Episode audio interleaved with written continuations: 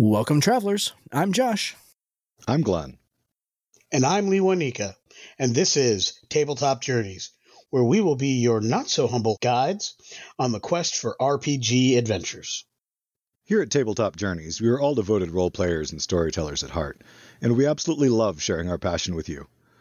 On our show, we feature diverse tabletop RPG systems, demonstrating them through actual plays and breaking down the rules to provide you with tips, tools, and techniques to help you navigate them. We also love bringing the content creators behind these games into the studio to give you a peek behind the curtain with relevant and insightful interviews. Let us help you get the most out of your story, no matter what game world or system you're playing. Because detailed settings, heroic characters, diverse NPCs, and a focus on story over rules can make any campaign legendary.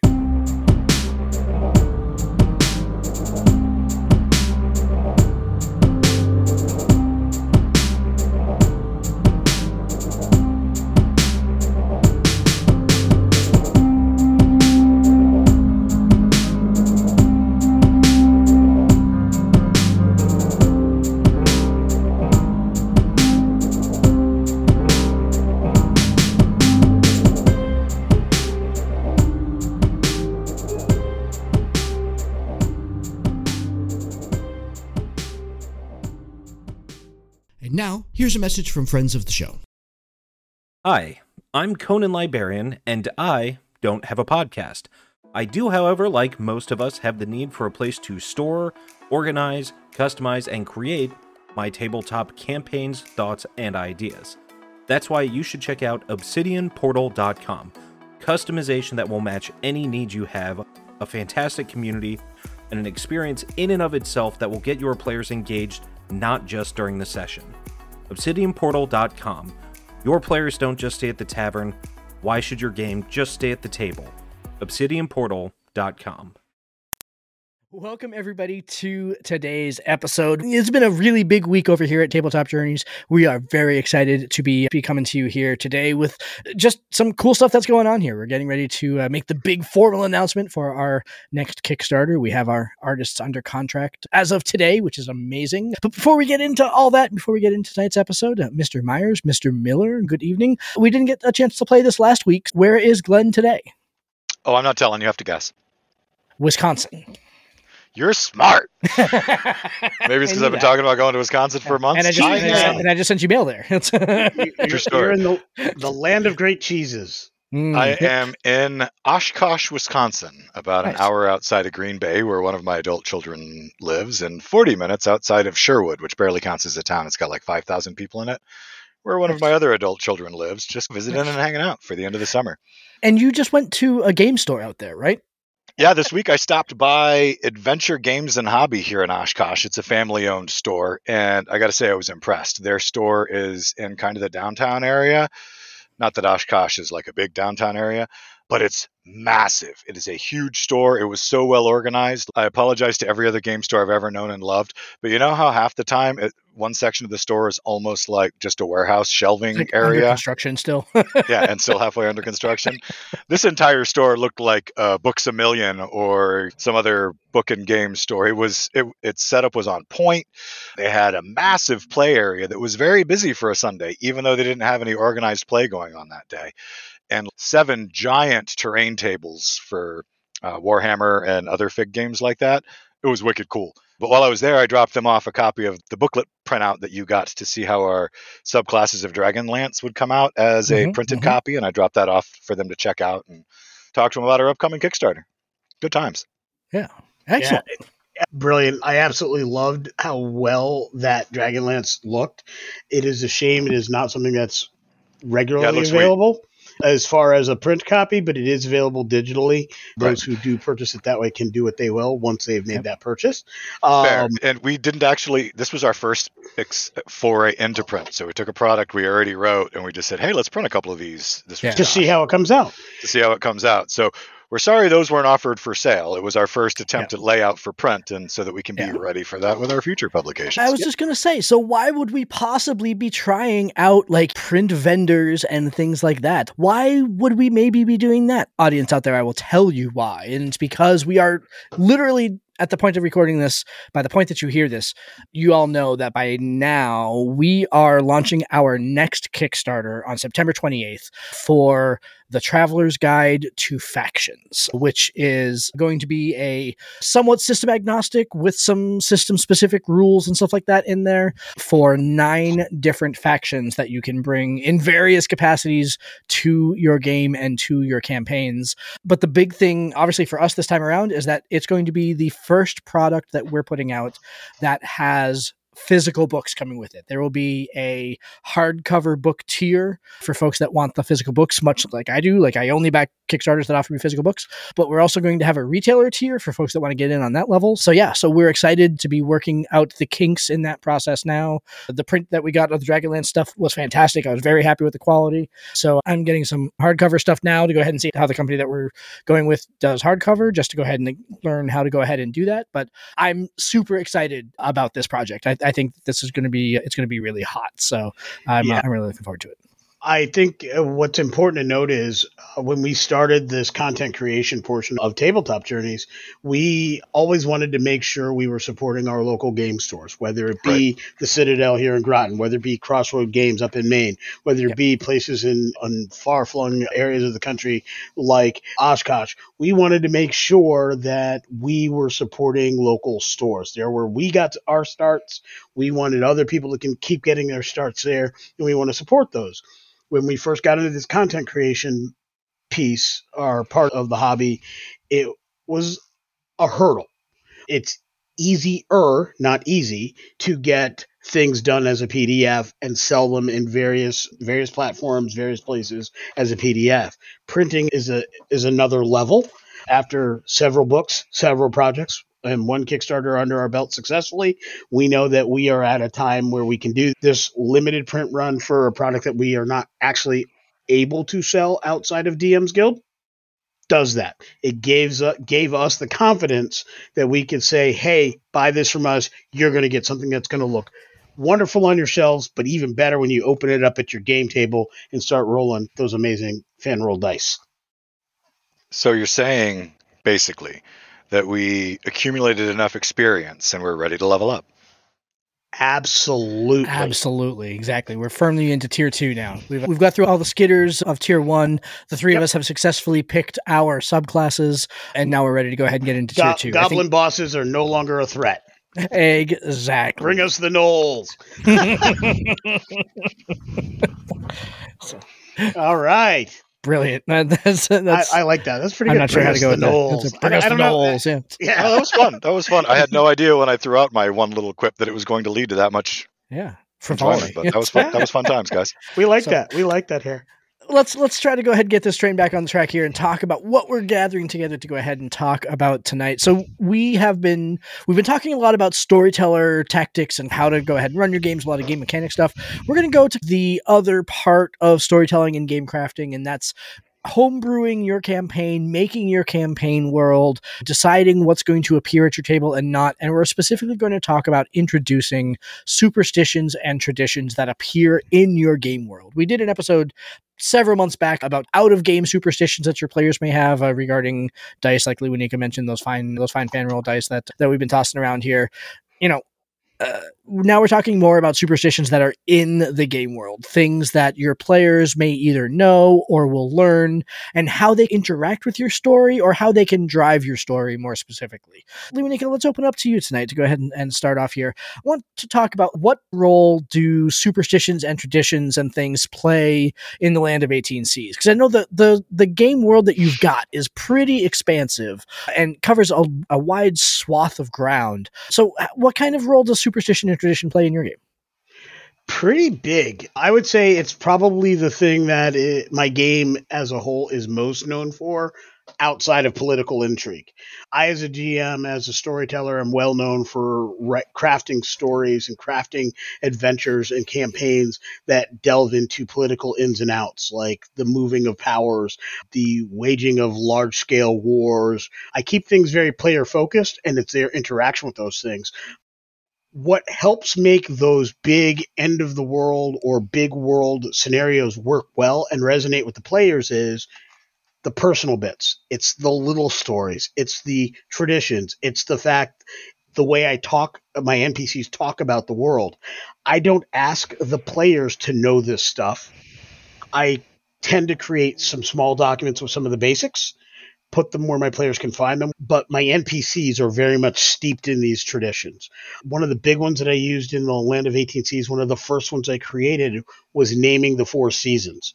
I've played in Faerun for a long time. They had their own calendar and their own months. I played in Greyhawk when I first started coming up. They had their own names for the various months. That is one of those things. It's actually a very Tolkien esque tradition where you start naming dates calendar events or calendar the passage of time in different ways and that creates its own tradition. It creates its own immersion for players in your game world. I however as a player who has as a storyteller with adhd struggle with remembering 12 different months Sure. and then keeping track of where that is in the game. So what i chose to do this time around with the land of 18 seas was not focus on what the months were I just named the seasons. There's the w- winter, spring, summer, fall. However, what I did was I named winter season shelter season. I named spring season planting season. I named fall harvest season. And for summer, depending on what culture you were from, it had two different names. It was either trade season or Vike season because my northern islands is, is home to a number of pe- different peoples and traditions that are similar to the Norse and Northern traditions. For them, it's Vike season. For everybody else, it's trade season. That's when you go about trading with other locales. By naming those four seasons and talking about them as NPCs all the time, that's how I immerse people in a big tradition within the land of 18 seas. And I think it was very much a part and parcel with why the world seems immersive because my NPCs didn't speak in the same way we speak nine to five, day to day in the real world. Nice. What about you, Glen? How did uh, how'd you? Because I know you're still working on the game world of the Boiling Seas on some level, but what about superstition and tradition, and how does it interact with what's going on there? There's a whole lot still in progress for creating the traditions of the boiling seas. The way that I started was I started with inventing a calendar and I have separate names for all the months, etc.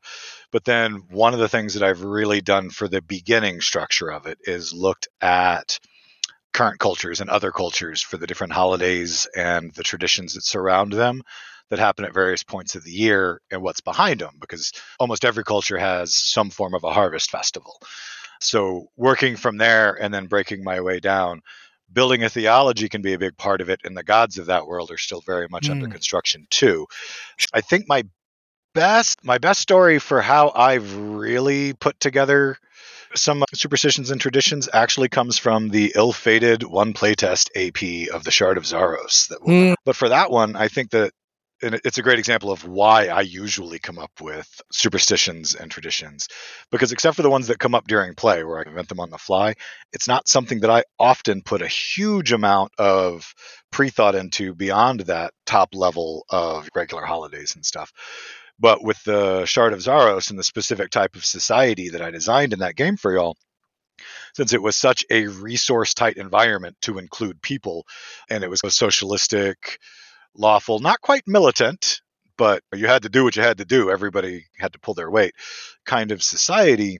And then trying to figure out how to bring the players from different walks of life together is where my biggest one for that one started. Because if all of you came from these different towns and communities and you'd been raised as a weaver or a or a cooper or whatever it was that you've been raised been apprenticing as or raising been raised as for your youth so far, I got to find a way to bring everybody together. And that's where the time of service was born, where every youth of Zaros in the last two years before adulthood basically go on three month tours and different types of work throughout the society. So, in terms of a tradition, Josh, I believe you actually named the Dragonborn's version of it because you worked it right into your backstory and I named it did. Draziver. Yeah. Lewanika did as well. For the Elvish people, it was called Hummel Vimash. But for the majority of the Shard, it was simply referred to as their time of service because it was invented just for that purpose originally, as opposed to serving some theological purpose in another society. But I love the way you guys brought that together and made the whole thing more rich Yeah. by tying it directly into your backstories. But I, honestly, that bit and the pieces of that world's culture that all of us were developing together is probably where my biggest pride in superstitions and traditions comes from.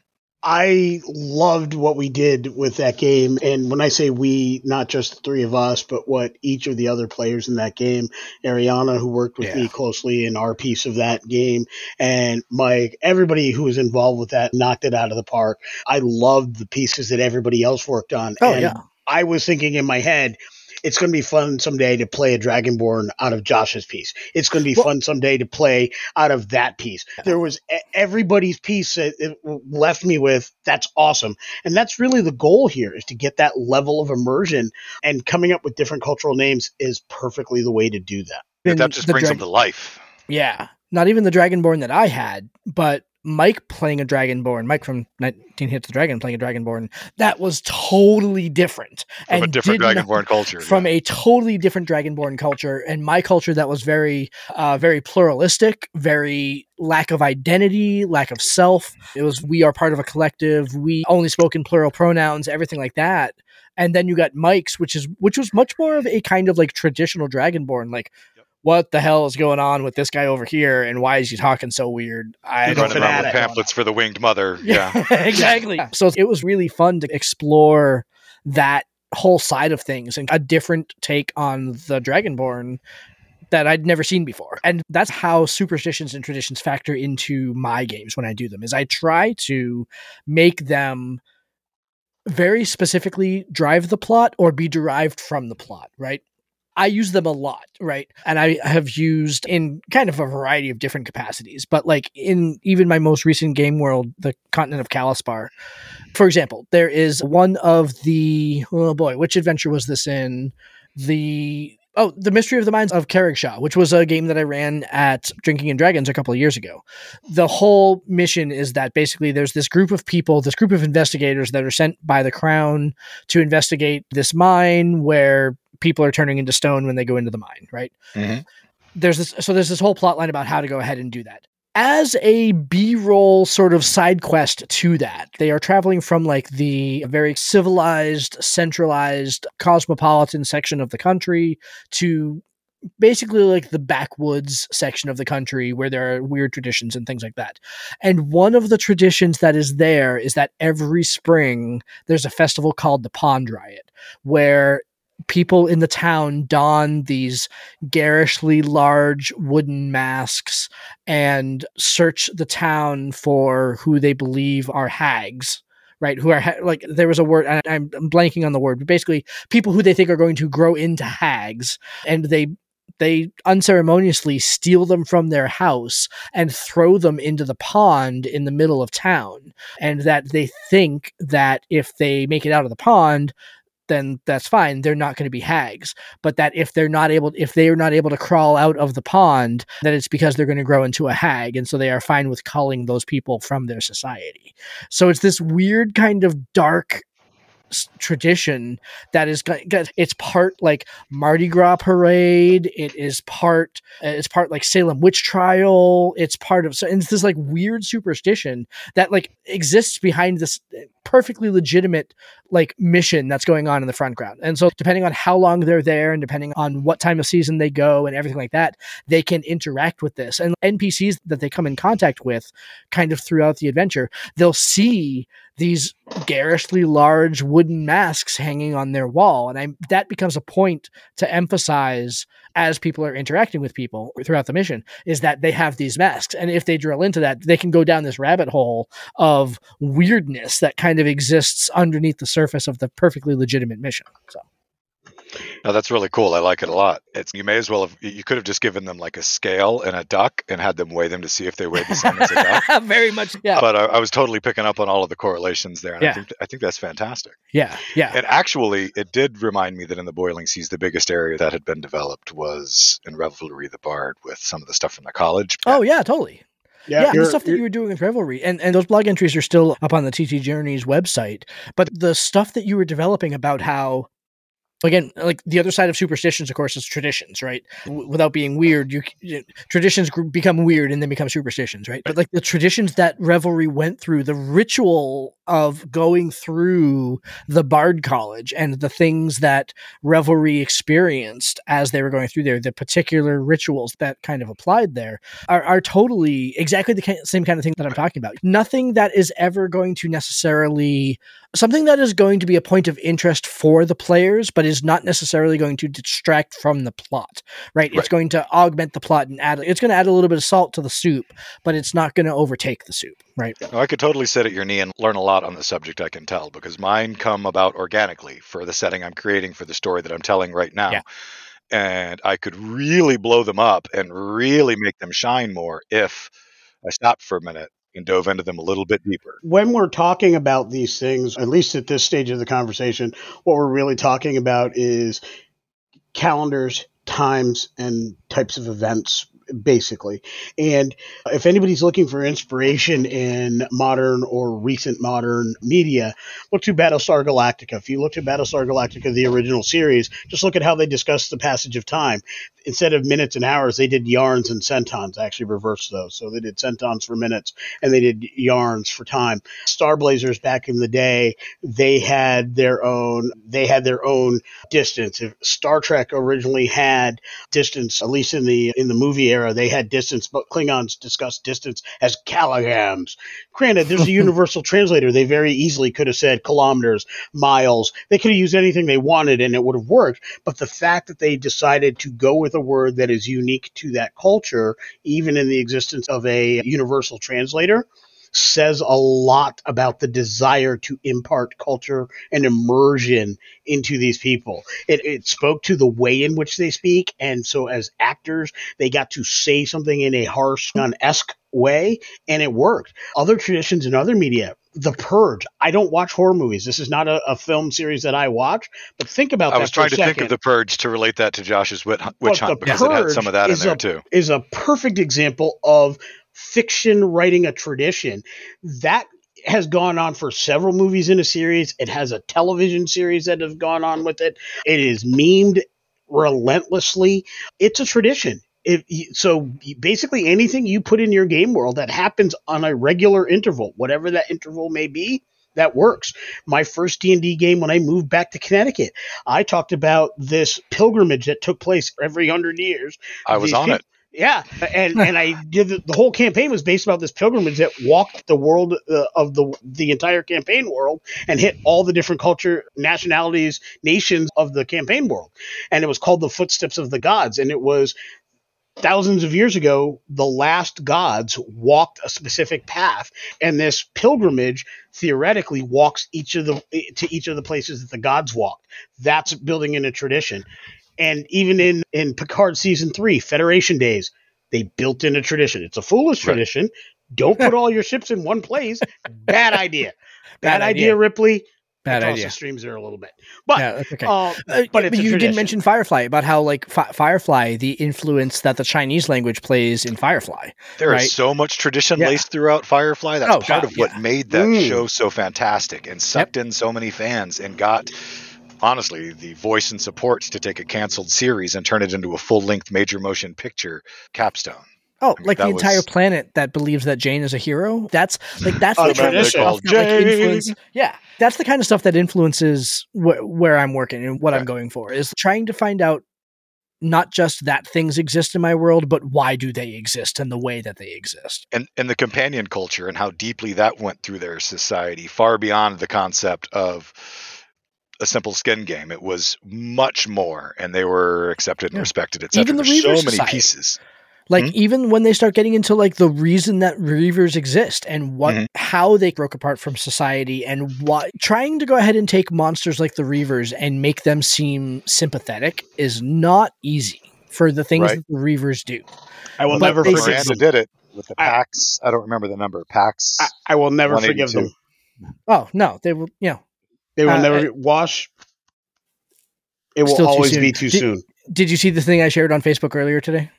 I did not. It's a video of this guy is doing. Uh, he's doing like a laser woodcut of the last scene from Wash in right when he when the reaver. You know, spoiler alert for folks that haven't seen Firefly, Wash dies at the end. Yeah, tw- Um, 20 year old movie. Right, sh- you know, whatever, right? But he's doing like the laser cut That hurt a and little as, when as it's printing. It's you know, I, I, I'm a leaf on the wind. Watch how I. S-. He's like, oh, it got cut off.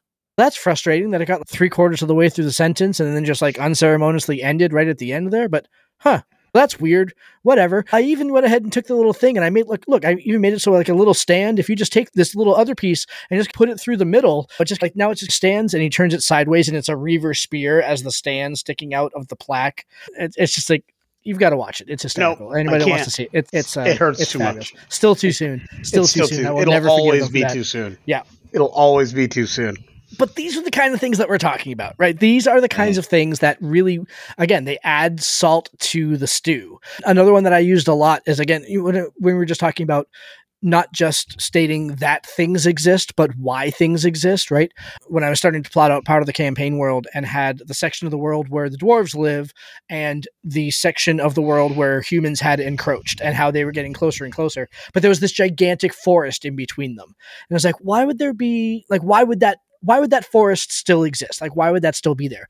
And one of the things that I pieced together in my game world is that's because the very militant humans that live on that side of it near the stronghold of dwarven fortresses that live there, they routinely run war games through that where they try to simulate attacks on each other right? And there's there's this whole like again this whole like ritual aspect that goes to it like there's like a, a flag that is uh um that the dwarven king like keeps behind his throne that he's stolen from the, the from the inner sanctum of the human fortress right? And like he, his challenge to them every year is to go ahead and get it back and everything like that you know? Um uh so all those kinds of things it's not just you know what superstitions and traditions and things like that. Again they don't explain that things exist they explain why they exist. And that's why i think that's how i think you can really make them rich in your campaign world so Absolutely. Glen, earlier on, you mentioned holidays and going into different cultures and that. I think that's a great place to start. Like you said, most cultures have harvests and such like that, solstices, mm-hmm. plantings, festivals are pretty common. Other things that are very common among many cultures, weddings, births, death rituals. So coming up with new and fantasy ways of describing these or naming them becomes a really great way to build traditions. Your players don't have to get married. Players in my Land of 18 Seas games are actually betrothed and about to be married. We've had several couple, couplings along amongst my northerners. I'm actually writing a blog entry about that now because the off session conversation that followed last night's game was amazing what these guys have done for It's inter actually party continuing now. A comment from Jeremy just popped up on yeah, they've been going all day. It's amazing. Some of it is a little not ready for public consumption, but most of it is really good. Um, we have consent. We've actually done our session zero, so everybody's on board. And Mhm. I cut it about 11 o'clock this afternoon. Those traditions are part of it birth tradition, death traditions, naming conventions. Those are all things that really lead into this. So if you, as a storyteller, are working these things in, that's great. If you don't have players that are in that kind of game, or you're you don't necessarily have the consent to have inter-party marrying or coupling in your game, that's fine. You don't have to. But what you can do is have your NPCs. That shop owner can say, My daughter's getting married. You guys did a great job beating the goblins back last week. We would be honored if you were guests at my daughter's wedding. And then put in some traditions. Maybe instead of flowers, they all have apples. Maybe it's not a garter that gets thrown or a bouquet that gets thrown. Maybe it's the Got your kid in the face with an apple. no, I'm thinking maybe it's maybe the tradition is they have the daughter's bassinet swinging and wedding goers get to throw flowers into it or something like that as the tradition. Yeah, or something like or coins or something like that into the swinging the, the swinging bassinet as the Oh, that could be tradition. cool for couples, especially for cultures that are really all about carrying on the family. Yeah, Standard gift at every wedding could be one of the parent sides gives a cradle for the first child, for the and first that's where gifts go. There's lots of stuff. Yeah. yeah, there's all kinds of things like that. And you can borrow from different traditions as well. Here at Tabletop Journeys, we've leveled up our game and we're prepared to make your next roll legendary. We've just started a partnership with Fanroll Dice, and they have over 300 product options to choose from gemstone, metal, new liquid core dice, and so much more. Better yet, listeners to the Tabletop Journeys podcast can get 10% off on their orders when they follow the link below and use discount code podcast10. A portion of these purchases come back to us, and this is a great way for you to help support the show.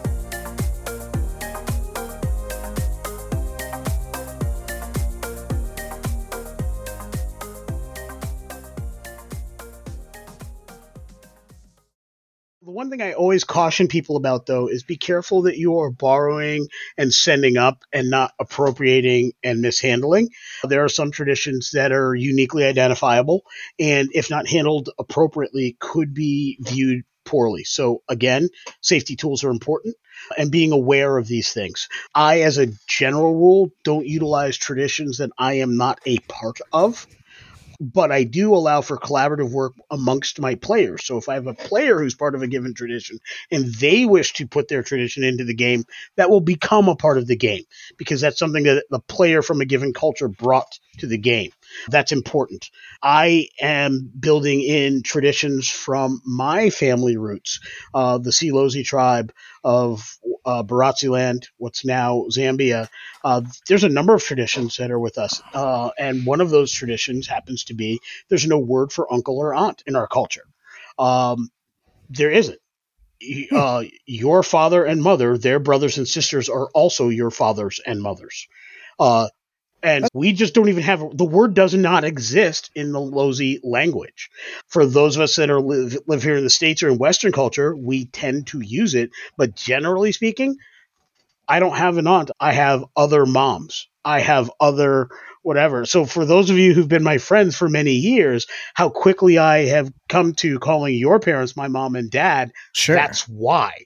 That is that is our tradition because those honored people who you respect as though they are your parents or you uh, allow them to treat you as you are their child are your moms and dads. And there isn't really a whole other thing. Here in the States, specifically in the Navy community and many military communities, kids don't call your buddy's uh, parents by their last name. It is Mr. John. It's my buddy Chad, who I was in the army with. His kids still call me Mr. Lee. One of them is about to be 18 shortly. The other one has been over 18 for a while, but I'm still Mr. Lee because that's They call the- me Mr. Glen, yeah. yeah, that is the military tradition. So those types of things become very useful in a gaming sense. So for me and my family, it is this is this is my dad, this is my mom. My niece refers to me as Daddy Aka because that's how she differentiates because there are a lot of us. So it does become a challenge to narrow this down. I will Yeah, when you got 17 pops, which one are you calling when you Yeah. yell pop? yeah, yeah. yeah. To be honest, as the Amer- most American of all in my generation, it, it it is actually harder for me than most of my siblings and my cousins. By the way, because there's no word for aunt and uncle, there's also no word for cousin. They are just your brothers and sisters. So Yeah. I have in American culture, I have sixty plus first cousins. In Lozi culture, I have sixty plus brothers and sisters. That's Done deal. really beautiful. That's really beautiful. That and it really reminds cool. It reminds me of a conversation that we had back in February with Erin Roberts when we were talking about the work that she did on Journey Through the Radiant Citadel and the way that Radiant Citadel handled those cultural influences without becoming appropriation. And Erin happened to be a member of the community that she was writing from, mostly like Southern Gothic, kind of Louisiana Gothic, right? If you are listeners out there looking for a way to read through a book or to get in, to get information on how to again how to be influenced by a, cul- a culture without appropriating radiant citadel is a fantastic source for that because the stories that are told in there are so good. It's really worth your time to go ahead and paw through that And, And each it- one of them comes with a section at the end that breaks down more about the society that Yes. the story told, exactly uh, which was exactly. really cool. It was a very valuable resource to me and Yeah. opening up ideas for how to build a culture. Yeah. as, as, as two white guys we don't always want to write two white guys right like that we exactly. want to be I've know, been working on trying to diversify that for Yeah. a while. and, and, and, and I'm at the risk of being like really uptight about it. That's really what it comes down to is that we want to be better writers and more rounded writers. and we also want to do it in an appropriate way. And we want to continue really to cool. expand our own minds to be mindful and Yeah, learn exactly. more about other cultures. Yeah, and exactly. it should be noted, since we're on the topic of, of the Radiant Citadel, one of my favorite books on my shelf, Ajit George, the person behind that passion project and that wonderful book, made a point of making sure that the people who were writing the various stories came from the various communities. So they got to tell their own stories. So Right. They were looking for culture. Right. So one of the things that I did with the Land of 18 Seas was make a multicultural world. And there are just cultures there that I talk about very top level. And if the players happen to journey there, I will find more things to do about it. So if somebody goes into an area that requires a certain type of culture, I've got a book like The Radiant Citadel is a great resource to put that in there. I can find media from that actual culture and I would go to legitimate media to pick up on more touchstones that work well for that area. And I think that's a very important tool. If you ask yourself the question, does this seem right? There's a good chance that it might not be. Just be aware of that question needs to be asked sometimes, and you can always back that down a little bit. If you have a diverse table and players that you're gaming with, um, have your players create the various communities that they come from. If they are willing to build in something from their own culture, their own background, I wouldn't presume to tell the story of of I'm just going to pick a random culture, a Polish tradition. I wouldn't know enough about it. I just don't. I have studied Norse history and lore to some extent. I have a number of books, the Icelanders. I've studied Beowulf. I've studied a whole number of Norse and, and Scandinavian books, so I have enough historical information that I feel confident that I could put that into a game without being appropriative. But I tend to stay away from the more religious elements of that when I put those into my stories because I don't have a lot of personal knowledge about those elements. And I take care to that. I tend, and I have for the last 20 or 30 years, backed off of using the word pagan in my writing and in hmm. my gaming world. I have backed off of dealing with some of those traditions outside of a truly and wholesale fictitious this is the mechanics of the game way of speaking about some of these things. When I speak about a Druidan game, I am speaking exclusively about the quote unquote D and D high fantasy druid. I am not speaking about a legitimate druid tradition. And it's important, and I make this distinction because I have friends who are druids. I have friends who are part of these spiritual beliefs and it's core and personal to them. And what's core and personal to me, even though I don't share those beliefs, is that those beliefs get respected wherever I am. Not Yeah. just Right. at the game table, but wherever I am. I don't tolerate disrespect of other people's cultures in my life. So I make sure in my games that I'm trying to do that. And if anybody questions me, I am happy to back off if, immediate. If I am doing something by accident, all my players have to ever do is let me know, and I will immediately stop it. Yeah. That's the thing. None of us are born knowing everything. So you do the best you can until you know better. Once you know better, you do better. I don't remember the name of the woman who made the quote off the top of my head, but that's a quote. Yeah. So that actually feeds really nicely into kind of the next thing on my list to go ahead and talk about in the realm of, of superstition and tradition, and that's ast- astrological significance and how that may have influenced certain things. So I'm, I wanted to ask about the shard in particular, Glen, because again, Mhm. so this is the the one D D playtest that maybe one day we'll make air, but otherwise it's just a really good time to play through. But ostensibly, we were floating on a half exploded planetoid More like a tenth What- of the planet. Yeah. yeah. What sort of like what's had you decided on any sort of astrological significance to like where we were or what was going on? Or had I know that there was a lot of collaboration with the players there. Had any of the players come up with anything about the region of space that we happened to be in? I don't think the the players had quite gotten enough information yet, but astrological positioning, etc., played a very big part in the creation of the shard. It, and this is spoiler alert, but the, basically the way the the shard was formed was an advanced race that the people now think were gods, but they weren't. They were just a lot more powerful than them and mostly used them as a slave labor force, etc. Except for a few who argued for their rights, like Grivka, who became the one god of the the area once it was done they were trying to enhance their own power and basically cause their own sun to explode.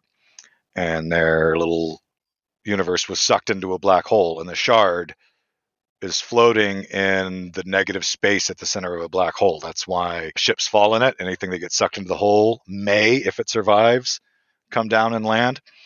And throughout the campaign, eventually, y'all were going to be working to free the shard from where it's trapped. There's a lot more involved there. And I had this vague pipe dream of turning it into a spelljammer floating city in the astral sea once it was free. like so it. it was an environment that people could work with. But a huge amount, and I didn't realize it until now as we're talking about it, a huge amount of stuff went into how the society was affected by that and by being trapped inside this void of darkness with only the power of the, the dwindling power of the god Grievka holding the crushing gravity well at bay. And that's why the shard's dying because she can't sustain it forever as the thing Right, right. opens. So I hadn't positioned them in the astral plane of 5e or anything specifically, but no one living on Zaros has ever seen a star or a moon or another planet. So astrology, and this was actively part of the backstory in the world, astrology effectively died when the planet exploded. Almost everyone from that higher race, everyone from that higher race was killed, with the exception of Grievka, who sacrificed herself and became the power source that protects them. So now you've got these common races of the world. Most of their history was destroyed in this process too, and now they're in this incredibly dense, small, harsh environment where they have to figure out how to make every resource count because they're not getting any more of anything. And there was a lot of thought that went into that and how the culture developed because of resource scarcity and even people being a resource like there is no death penalty everyone is used for something lots and lots of, of stuff like that went into the traditions just from its origin story and its creation Hmm. so i don't know if either of you had figured out that it was uh, stuck in the gravity well of a black hole but Nah. Nope. Had not. So so nope. So uh, Ari and Mike and Fiona don't listen to that last five minutes. Just skip over that last five minutes. Don't listen to it. in case i'm ever, to, had ever no able idea, to pull it yeah. back together again it exactly, literally yeah. didn't factor into my character's story at all. He was very family focused and not selfishly, but he was very focused on his family, protecting his sister, and doing the things that needed to be done. The greater world was not his concern. And Right. oddly, I think that played in and that's perfectly. the case for most citizens of zaros so it was perfect I their focus is their that- daily life what that- they have to do to help make the society run Absolutely. And it plays into exactly what you're going for, which is mm-hmm. in a world where there's not enough food, water, heat, building materials, resources, the the bigger pic- scavenging group that Mike came up with was perfect. yeah. The, that goes out and scavenges crashes and stuff for resources. Because yeah, sorry, continue. yeah, in a world where those are the primary concerns, everything is ex- existential.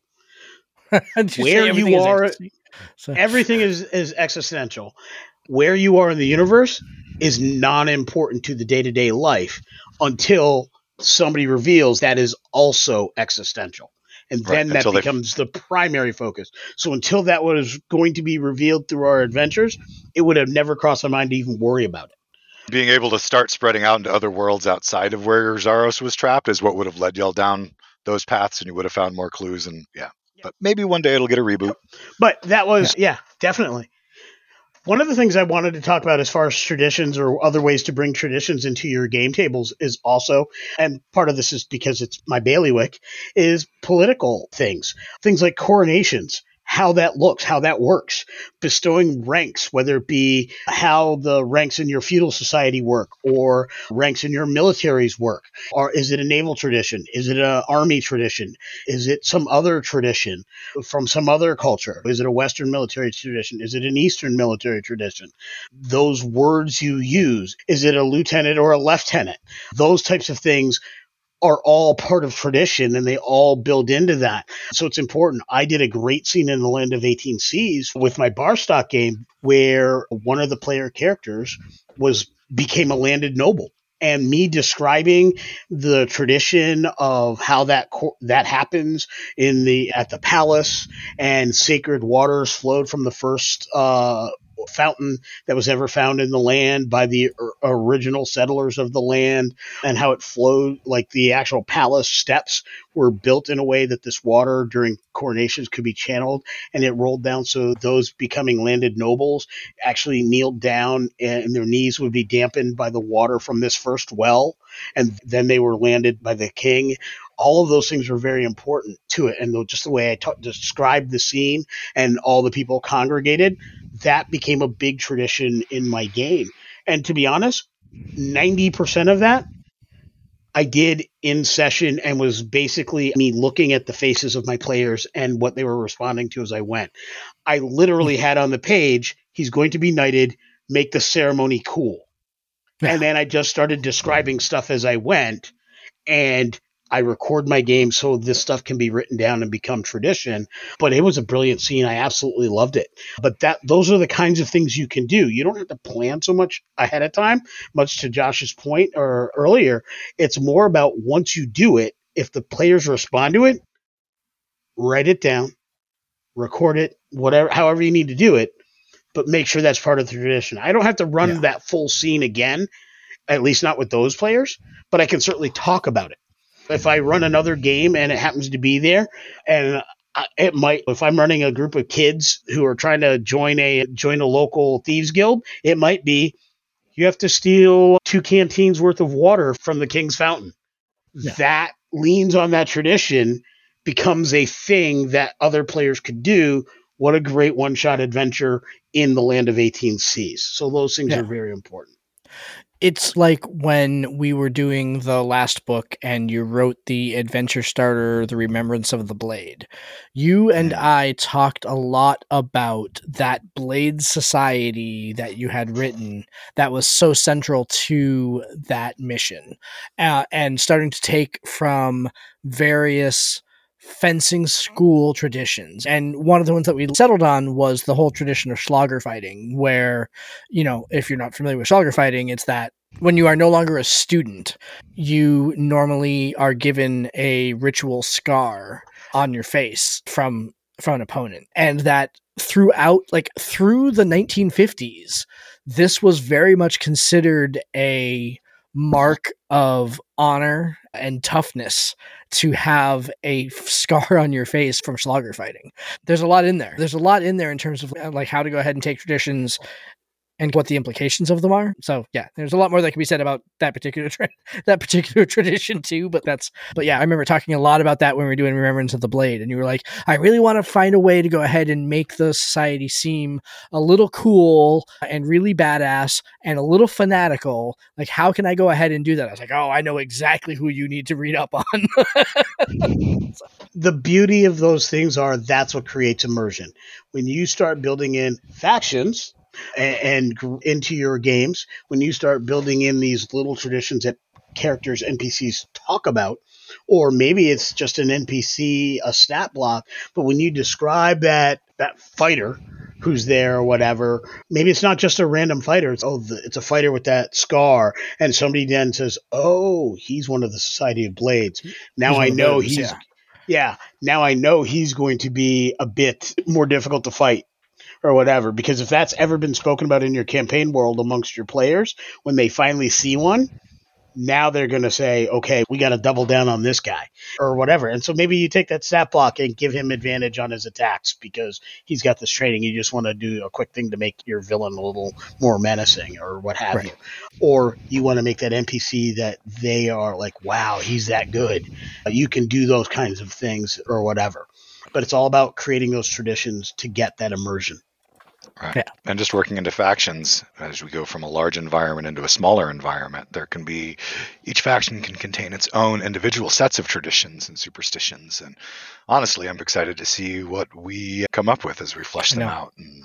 That's going to be the really exciting thing is that we're about at the point that we're recording this, we're about six weeks out from the campaign. We have we've laid out what's going to be in the book, but now it's getting down to the solid part of writing, and that goes down to like how we approach a campaign that we want the core offering to be done before the campaign is done. at least in rough form, to go ahead and make sure that we have time to go ahead and work on stretch goals and everything like that. But the way that we're laying out these factions is going to be really interesting. We're going to do a whole episode on what this book is going to be during the Kickstarter, so that so that you can hear all about it as we're going through it. But we really think you're going to enjoy this. We really think you're going to like this. So it'll be a it'll be a good time. Yep. When we do that that later episode, we'll be calling back on this because Yep. that's the beauty of factions. You don't build factions without traditions, without superstitions, Right. without these types of things.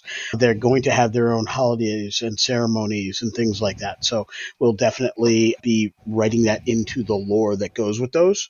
And so that'll be a really important piece for you to keep in mind as you go ahead and move it and hear more about that upcoming project. While we're here, I did want to talk about religions and not real world religions specifically, but fantasy religions, tabletop religions, in game religions. And these are things that I think we have lots of modern media to talk about. If you look at even back to Star Trek, if you look at the way they handled the Bajoran and the prophets and the Bajoran Society and Mm. their religious elements and how they're, they have all their traditions. If you look at the Ferengi and the rules of acquisition, that is a very religious Yep. type of, of attitude and tradition that they hold. Many of the different things, the Klingon talk of Sto-Vo-Kor and the tradition when a Klingon warrior dies, he's honored by his friends while they kneel, look down at him, say some Klingon words, and then look up and rah and yell those are fantastic things, but they're all traditions. And I think it's very important to bear that in mind, even in Voyager, because so many of who listen to our shows and so many that we connect with, Voyager's their favorite Star Trek show. If you look at the Vidians and the Phage, their tradition of harvesting parts and bodies, that's all tradition that led to involvement. I thought those were great antagonists. I would have liked to have seen a little bit more with them. The body horror elements were real with that particular tr- set of traditions. Yeah, But they were I- pretty creepy. But I will say this they were a very interesting and, in the scope of Star Trek, very unique antagonist. They stood out in the annals of uh, 60 year history. The Vidians stood out.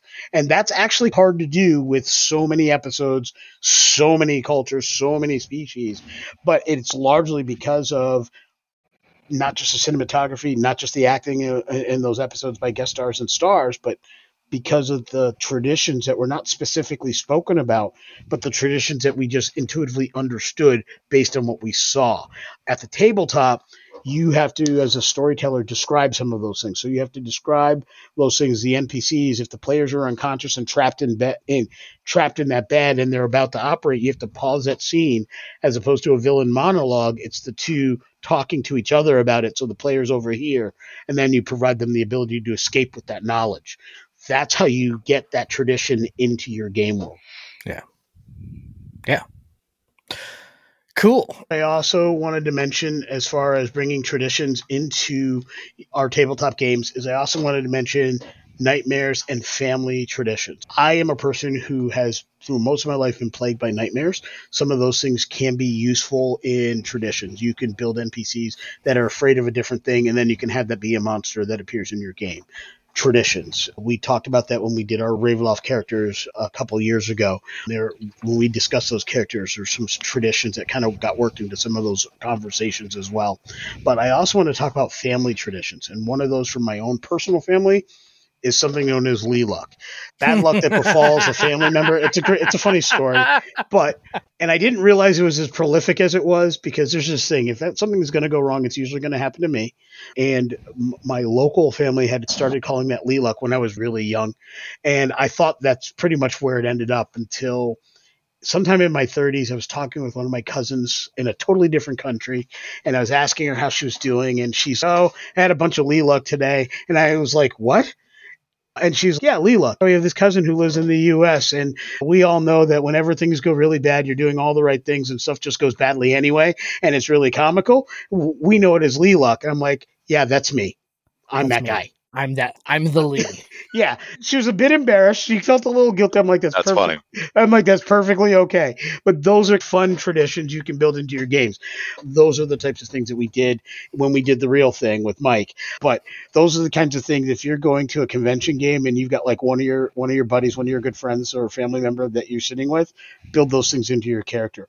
Those are the types of things that Ariana and I worked on for Glen's game together. We built in those little family traditions within the game as part of our backstories so that it brought those characters to life. Because family every family has a tradition good bad or ill every family has a series of traditions. There's always something like dad always sits at the head of the table or youngest brothers we always pass the food we don't like to the youngest sibling they always feed it to the dog. Whatever that whatever that weird family tradition is Yeah. will you get me the fork comes to mind josh i'm not asking you to tell the story but i, I had to do it i had to do it That was a tradition. That's why I'm divorced. yeah Nice. But yeah, all of those little things, every family has a tradition. And if you build your character with its into its backstory, you pick something little like that, and you can find a way when the a moment is appropriate later on in the game to bring that up, your character comes alive for everybody at the table. Yeah, that's a good way to bring this back round for the players again too aside from all the things we talked about for collaboration Yeah. for final thoughts for me i would say that's my final thought that some of the best traditions and stories that i've created some of the best superstitions and just interesting little parts of the game world have come from working with my players on it turning them loose if you've got one elf from a society let them give you some detail in their backstory about the elven society and maybe you expand on it maybe and but bring it into your world and your players will think of things that you never would have thought of on your own because you're one dude and one brain.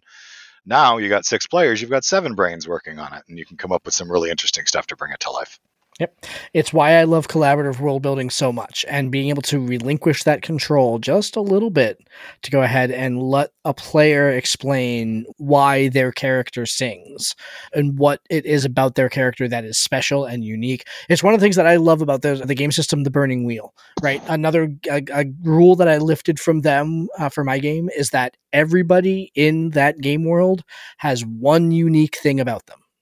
They have one thing that only they have and asking players to go ahead and come up with that and explain why they have that unique thing just is there's so much narrative fruit on that vine it is it's fantastic so nice. anyway all right let's let's wrap up here tonight and see what we've got coming up next week on the show. So next week we're going to be having our episode about the second book in the latest dragonlance trilogy dragons of fate. It was originally going to be tonight but we realized that this book is uh, richer than maybe we thought at first level and so we wanted to go ahead and take some more time to go ahead and, and dive in there to really make sure that we were doing that book justice. We love it so very much we want to make sure we're doing it justice. So we kicked that episode back one more week. And then on so that's on Friday of next week, but on Tuesday, the next episode of Star Trek Preservations begins.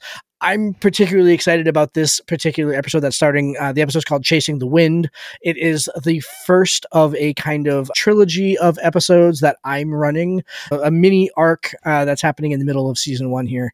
There's there's going to be some some things that come up in these next couple of episodes. We've been laying the groundwork for them already at the beginning part of the season here, and I think that the players are going to enjoy it because there will be some answers to some questions that have have maybe been floating around all the way back to episode one on Aslan Station. So I'm really looking forward to to bringing that up here. So sounds like a great time yeah, it's going to be good. Anyway, that is our show for tonight. We want to hear from you as always. What are some superstitions and traditions that you've brought to your table? Benito, I know that you've got stuff on there. Please be, feel free to go ahead and chime in with, with stuff that you've got in the game world of Alanis. We could do an entire episode on just the superstitions and traditions of Alanis. So that's Yeah, and you don't get the freebie, which is don't give the paladin to the succubus. to the That's a succubus. known Or- fact. Or, but if you want to go ahead and come on and explain the story of the fish people, have at it. that would be fun. anyway, thank you everybody for listening. Uh, uh, fantastic time as always uh, uh, diving into this. Uh, always the conversation goes places I don't always expect, so uh, you gotta love it. So I uh, hope you enjoyed it. We'll be back next week talking about Dragons of Fate, and uh, yeah, that's our episode for tonight. Thank you very much for listening, everybody. Have a good week. Good night, all. later Thank you for joining us. This has been Tabletop Journeys. We would love to hear your feedback on our show today. Join us at www.ttjourneys.com, where you can subscribe to the blog to leave comments and see all the content that we publish beyond the podcast. You can also stay in touch by subscribing to our Twitter, Tumblr, or Instagram at TT Journeys, joining our Facebook group, Tabletop Journeys, or by sending an email directly to podcast at ttjourneys.com. Our full episodes come out every week on Friday, and every Tuesday features actual play and gameplay showcase episodes. Looking for early access? You can support the show and get episodes before everyone else at www.patreon.com forward slash TT Journeys. Check it out today and see all the awesome benefits we bring to our supporters. Lastly, if you're listening to us on Stitcher, iTunes, Podchaser, Spotify, or Audible, we would really appreciate it if you would like and subscribe to the podcast on that platform. Thank you for listening and for being a part of our growing community. And we bid you fair tides, friends, for legends await.